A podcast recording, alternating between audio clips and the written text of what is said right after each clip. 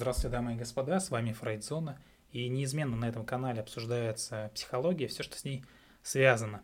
Так вот, э, несколько кастов назад я рассказывал про эмпатию, и что, насколько это важно, да, чувствовать э, эмоции не только свои, но и других людей, окружающих вас, близких вам людей. Сегодня я хотел бы поговорить о об одной интересной теме, да, которая так или иначе вытекает отсюда – пусть и не прямо, но косвенно. Это линии поведения в супружестве. Тема актуальная, многим, наверное, было бы интересно послушать. И как конкретно, да, это неправильные, то есть некорректные линии поведения в супружестве. Так вот, представьте себе типичный диалог э, мужа и жены. Э, Ты забрала мои вещи из химчистки? Жена передразнивая. «Ты забрала мои вещи из химчистки?» э, «Да сам забирай свои шмотки». «Я тебе что, нанималась, что ли?» «Ну, как-то так. Ну, или как-то так». Э, и муж отвечает, тоже, опять же, с сарказмом, да, с неприкрытым. «Но это вряд ли. Э, если бы ты была прислугой, то наверняка умела бы ухаживать за одеждой». И вообще, естественно, будь это диалог из комедии там, да, то он бы весьма звучал забавно и уместно. Но вот язвительными репликами, да, обменивались супруги, которые через несколько лет развелись. Что неудивительно. А этот разговор конкретно состоялся в лаборатории. И не где-нибудь, а в Вашингтоне.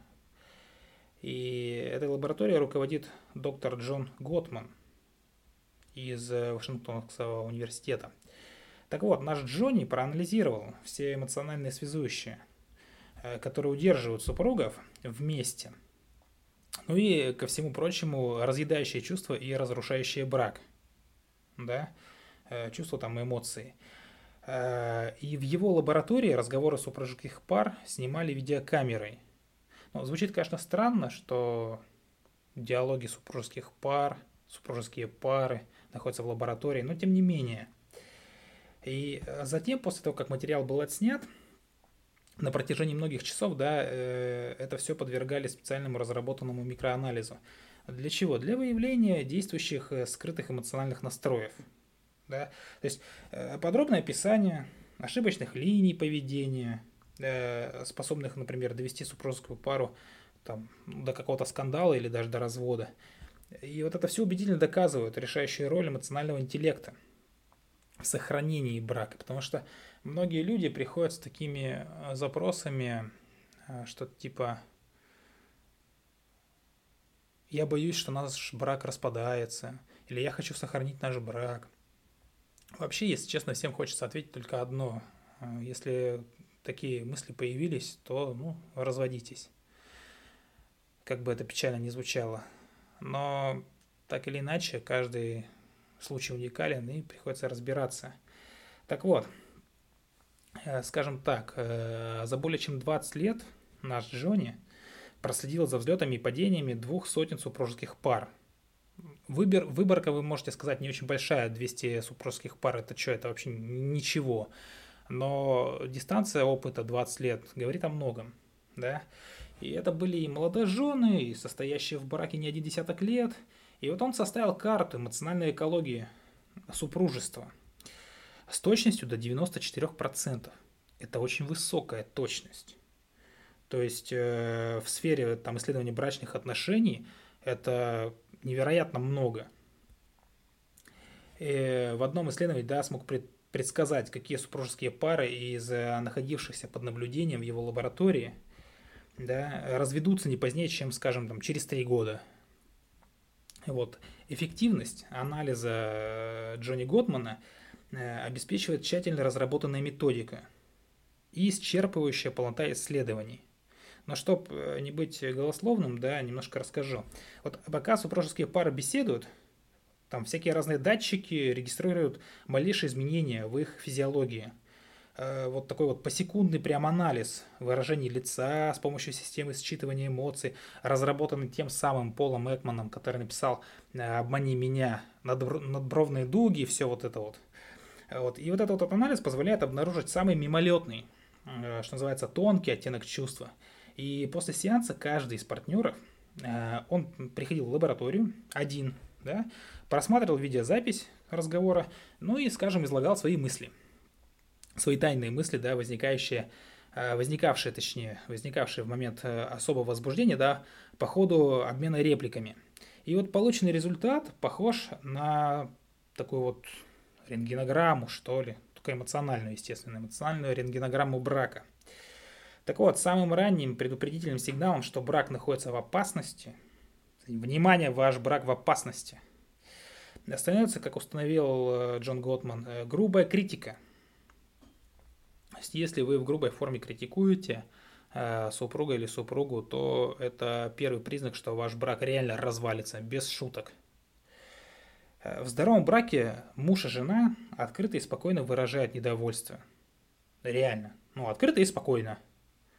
Но слишком часто в пылу раздражения жалобы э, высказываются в какой-то там импульсивной, в грубой, боль, наверное, такой манере, да, в жесткой манере, в виде враждебной критики, да, опять же, характера, характера как правило, враждебной критики характера э, супруга, ну или супруги.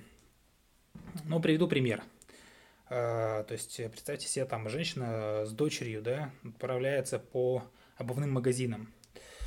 Муж идет в книжный.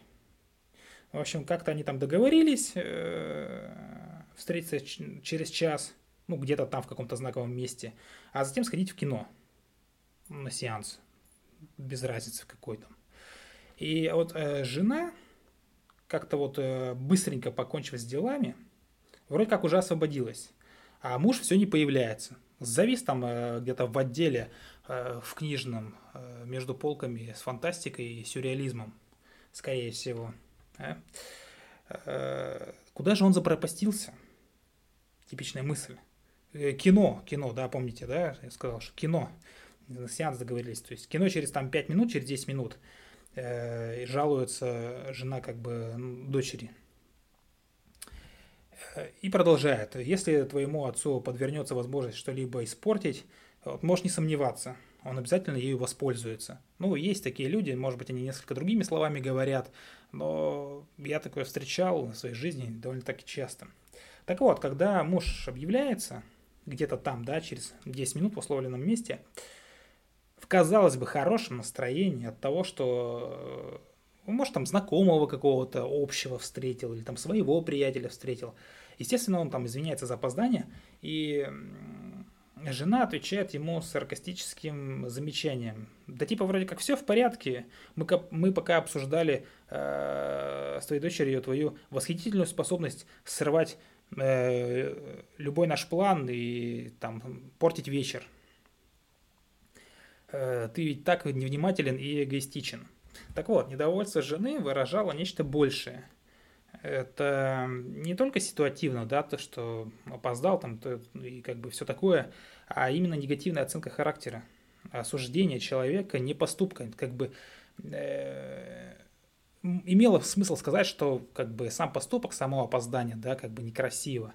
Но здесь была оценка именно как человека, как характера человека. Вы знаете, что так делать нельзя. Э, Муж ведь извинился, да, по большому счету, но за опоздание, естественно, жена назвала его там каким-то эгоистом, невнимательным, ну и так далее. И у большинства супругов время от времени случаются моменты, когда недовольство тем, что сделал партнер, высказывается в такой форме и выглядит как враждебное нападение на человека, да, именно нападение. Э, не критика поступка конкретной ситуации, там э, какой-то неугодной, а именно поступка, именно человека. И подобная реак... резкая критика, да, подобная реакция, да, оказывает гораздо более губительное эмоциональное воздействие, эмоциональное влияние, чем обоснованное по факту замечание. И вот вероятность таких нападок тем больше, а чем чаще у мужа там или жены возникает чувство, будто их жалобы не слышат там, или игнорируют. Естественно, это не говорит о том, что вы должны постоянно опаздывать, потому что если вы будете раз за разом ну, договариваться на определенное время и раз за разом опаздывать и извиняться, то это ничего не решает. Это ведь э, просто игра психологическая очередная, да, там, в неуклюжего так называемая. Э, толку-то от того, что ты извиняешься, ты продолжаешь опаздывать, да, и не меняешься в принципе. То есть ничего не делаешь с этим. Так вот, разница между недовольством и персональной критикой, она очень проста. Высказывая жалобу, жена конкретно указывает, что ее расстраивает. И, критикует, опять же, действия мужа, а не его самого. То есть, э, вот я рассказываю, как вы должны поступать в случае вот таких вот моментов. Э, то есть критикует не его самого, да, а сообщая ему свою реакцию. То есть, э, когда ты там забыл забрать мои вещи, скажем, с химчистки там или откуда-нибудь еще, я решила, что э, тебе на меня наплевать. Вот так выражаются национальный интеллект. Слова звучат утвердительно, но отнюдь не агрессивно или пассивно. Прибегая к персональной критике, э, жена, напротив, использует конкретный повод для недовольства, чтобы начать глобальную атаку. Да? Ты всегда ведешь себя как э, беспечный эгоист. То есть идет, ну, сразу же со старта идет обобщение. Лишний раз доказывая, что на тебя ни в чем нельзя положиться. То есть после такой критической оценки человеку становится стыдно. Он ощущает, э, знаете, он будет все равно ощущать неприязнь а, со стороны партнера и чувствует себя ущербным. Он чувствует себя виноватым, потому что ну, ярлыки вины на него все-таки навешали. Естественно, он ну, должен как-то это парировать все, да, какую-то защитную реакцию, какой-то защитный механизм все равно должен открыться, включиться, ну и так далее. И не не предпримет да, какие-то шаги, чтобы улучшить положение дел, а просто какую-то защиту включит. И ситуация вообще усугубляется это еще сильнее, если вот эти вот критические замечания высказываются с презрением. То есть э, подключаются какие-то эмоциональные ноты, э, с какой-то разрушительной эмоцией.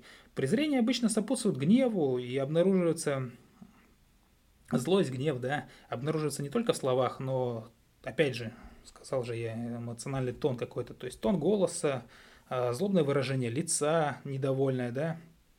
И наиболее открытой формой презрения, конечно же, остается насмешка. Насмешка, оскорбление, например, там, ничтожество, тряпка, дрянь такая, ну и прочее, прочее. И не менее обиден язык жестов, то есть, э, который передает само презрение, особенно такой универсальный мимический сигнал для выражения отвращения, как ну, искрив, искривить губы, что называется, да, закатанные глаза, поднятый к, полу, к потолку взгляд, соответствующий как бы восклицанию «ну ты и тип». И вот выражение презрения мимической, э, мимически создается, скажем, сокращением особой мышцы, растягивающей уголки рта в сторону, ну, чем вот Пол Экман занимался, да, я сейчас объясняю, э, то есть, которые выражение, да, и из чего создается? Путем сокращения мышц, да, которые растягивают уголки рта в сторону, обычно влево, да, и одновременным закатыванием глаз. И вот когда на лице одного из супругов появляется подобная гримаса, это все детектится, да, то у другого при безмолвном обмене эмоциями частота сердечных сокращений увеличивается там на 2, 3, там, на 5, на 10 ударов в минуту. Вот такой вот скрытый разговор причиняет немалый вред – и по мнению Джонни Готмана, систематически демонстрируя жене презрение, муж тем самым увеличивает вероятность возникновения у нее проблем со здоровьем. Скажем, постоянный насморк, грипп, инфекции мочевого пузыря, заболевания желудочно-кишечного тракта. То есть, э, вы, вы, то есть человек высказывает постоянно недовольство, да, ну, то есть э, партнер может быть и действительно как-то вот даже приболеть. И когда, в свою очередь, в ходе там 15-минутной беседы на лице жены несколько раз читается отвращение, или на лице мужа, здесь неважно, я могу оговариваться, там, жена, муж, не суть, то есть кто-то один, да, э, близкое к презрению, значит, э, не пройдет и трех-четырех лет, как э, эти два человека расстанутся, без шуток.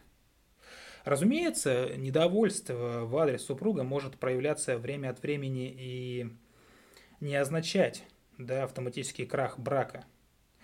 Подобные эмоциональные, потому что вспышки скорее можно сравнить э, по воздействию с курением там, или высоким уровнем холестерина в крови, как э, это просто фактор риска, да, э, возникновения каких-то там заболеваний сердечных.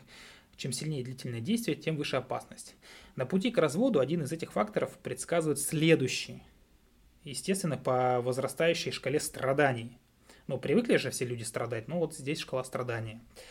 Привычная критика и презрение, ну или там отвращение, они служат признаками опасности, которая свидетельствует нам о чем? О том, что муж, ну или жена, э, в тайне изменили мнение о партнере в худшую сторону.